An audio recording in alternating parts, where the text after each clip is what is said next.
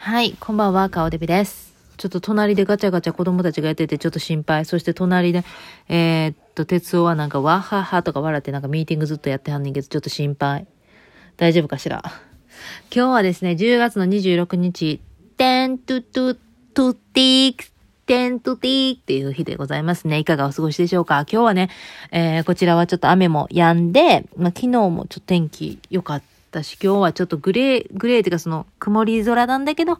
まあ雨は降らずに、うん、っていう感じでなってました。で、朝一番はもうだるくてね、あ、もう今日もだるんだるん行くか、もうなんか昨日仕事頑張ったし今日はだるだるで行くかと思ってたんだけど、フォースストリートと、あと、あそこ、うんと、ソランアベニューって、バークレーのところに、ちょっと二つは離れた場所にあるんだけど、この二つのエリアで文房具屋さんに行きたかったんですよ。で、あとセフォラもチラッと行きたいなとか思ってたんやけど、でもちょっとだるいから、だらんとしとこうと思ったらひとみねえが、なんか、チキンのなんちゃらができて、ちょっといるかみたいに言われて。いやー、なんかそれを取りに行ったりとか、もしくはまあ来てもらうとかも、なんか私ちょっと、だるんだろんしとうから自信ないわ、みたいな話で。言った人みねえが、あ、もうほんならゆっくりしとき、で言われて、ああ、ゆっくりしようと思ったんだけど、なんか、あの、私のいとこも双子座で、ひとみねも双子座。で、その、私のいとことその地元のね、えーいとこね、彼女とすごくなんか人見れて被るところがあって、すごくフットワーク軽いのよ。どなんか私が車運転できなかった時日本でね、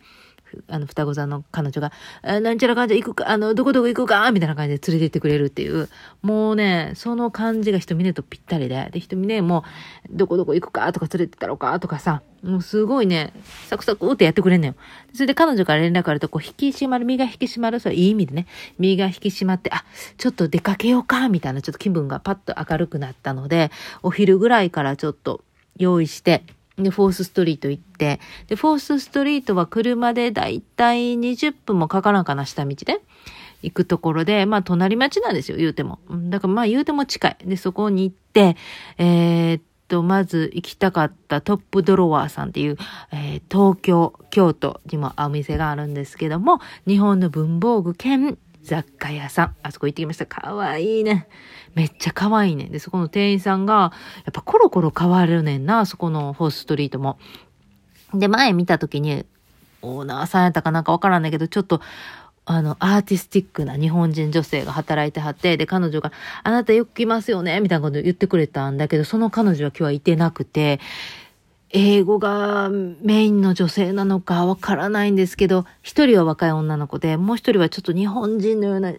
一人はその若い子は日本人ではないあの、こっちの子なんですけど、でも多分日本の何かが好きなのかもしれないような子。そして、そのもう一人のその日本人なのかアジア人なのかわからない、えー女性が、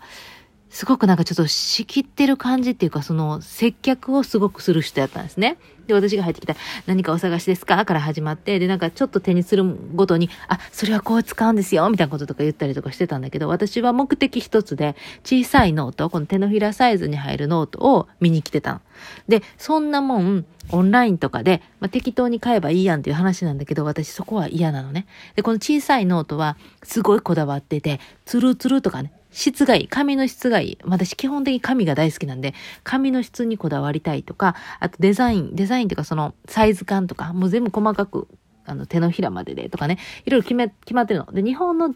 文房具屋さんたら、まあ、どこでもええわけを言ったら、文房、日本の、ごめん、興奮してる文房具大好きやから、日本の文房具やったら、あの、クオリティはすごく高いのでいいんだけど、アメリカのってなるとやっぱクオリティ低いじゃないですか。子供たちが使ってるノートなんてとんでもない感じで。だけど、アメリカ、アメリカで、その、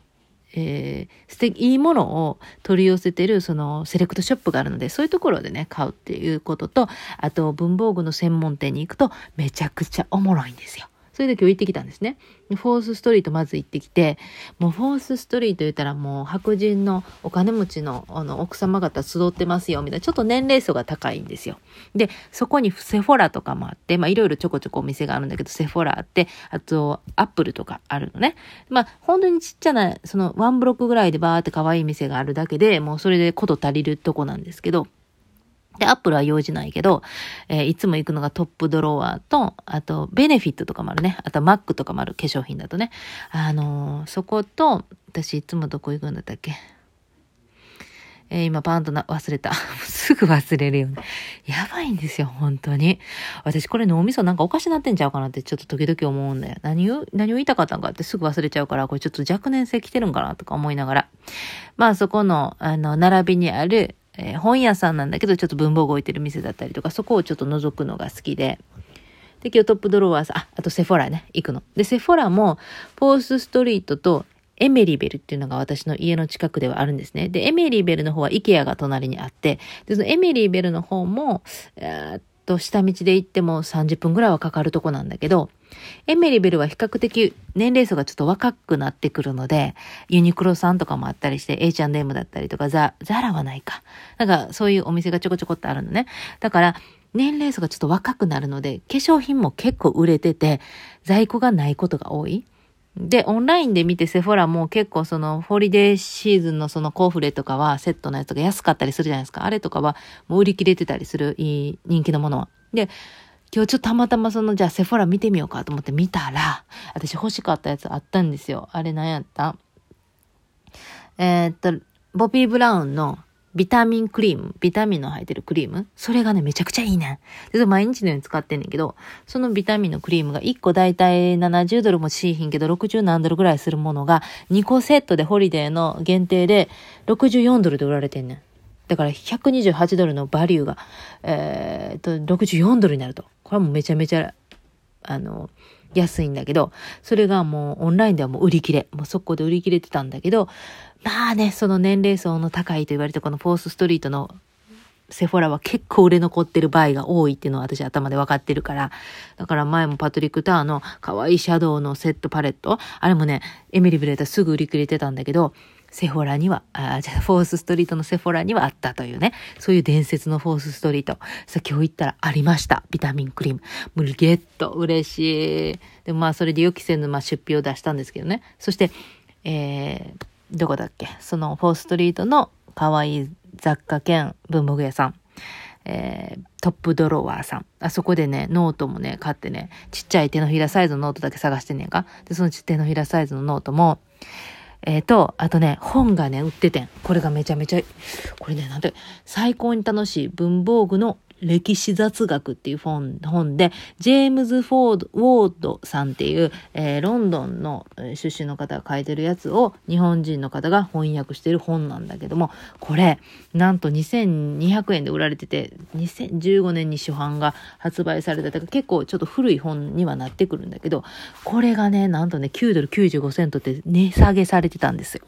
だから普通2200円のものやったら多分アメリカで売ろうと思ったら30ドル以上はするはずなのに、なのにもかかわらず9ドル95っていうのは全部字が日本語だから誰も読めないっていうことで、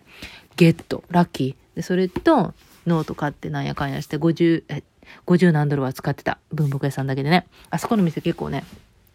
雑貨が可愛かったりするんでね。で、ノートはノートで、えー、2冊で10ドルぐらいのものだったりとかを買ってるので、まあまあね、高いです。で、そして、えー、あと、 Solano Avenue ってね、またあるんですけど、その空のがね、長くね、可愛い店ちょこちょこちょこって、またそこもあるのよな。で、そこの Solano Avenue でも、あの、長い間ずっとオープンされてる、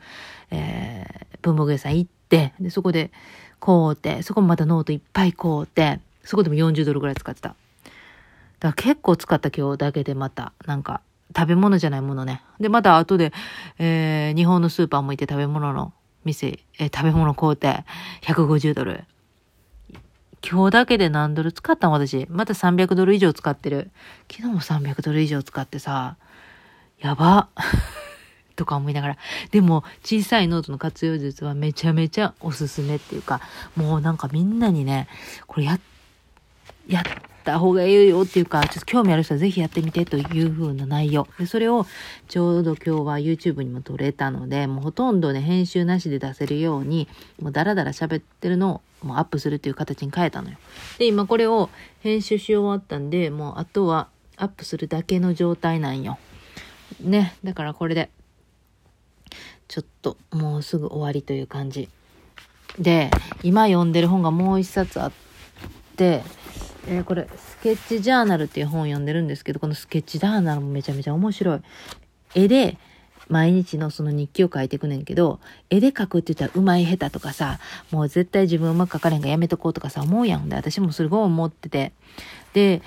なんでそう思うのかっていうと、やっぱり誰、なんか、完璧にしたいとかっていうのが根底にあって、もうなんか自分の中で失敗したくないと。失敗したくないし、可愛くやりたいし、ノートをこう素敵に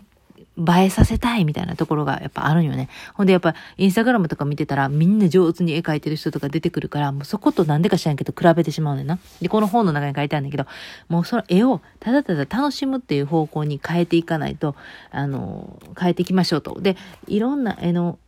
うまい下手とかそんなことは気にしないと。自分だけのノートなんだから自分が楽しめるようにした方がいいから、全然他の人のその見られるとかそのこと一切考えないとかです。だって見せないんだからっていう風に書かれてんだね。で、なんで自分はそうやって絵を描けなくなってきたのかなってことをちょっと考えてみてくださいという風に書かれてて。で、私考えたのね。で、そしたら、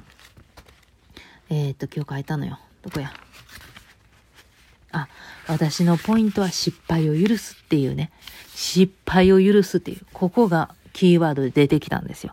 自分自身の失敗だったりとか、もう、もう失敗せんようにやらんとこうとかそういうことばっかり、もう自分を守るように守るようにやってきたんだけど、失敗を全然許して、そう、失敗を失敗と思わないで生きるコツをね、見出せと。それがこの絵を描くことでそこができるんじゃないかなとちょっと思ったんよ。で、私自身子供の時から、あの、絵を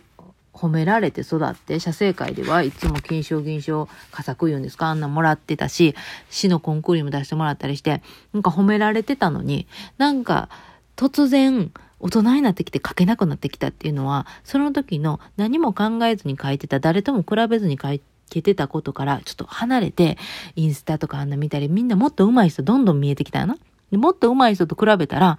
もうそら無理な話で、で、この方がいいこと書いてあった。絵が上手い下手を比べるときに、誰々と比べるときに、あの、英語と似ていると。英語もネイティブな人と自分を比べたら、自分なんて全然って、そういうふうに思うだろうって。でも、その人たちと比べることがおかしいと。もうそういう話じゃないんやと。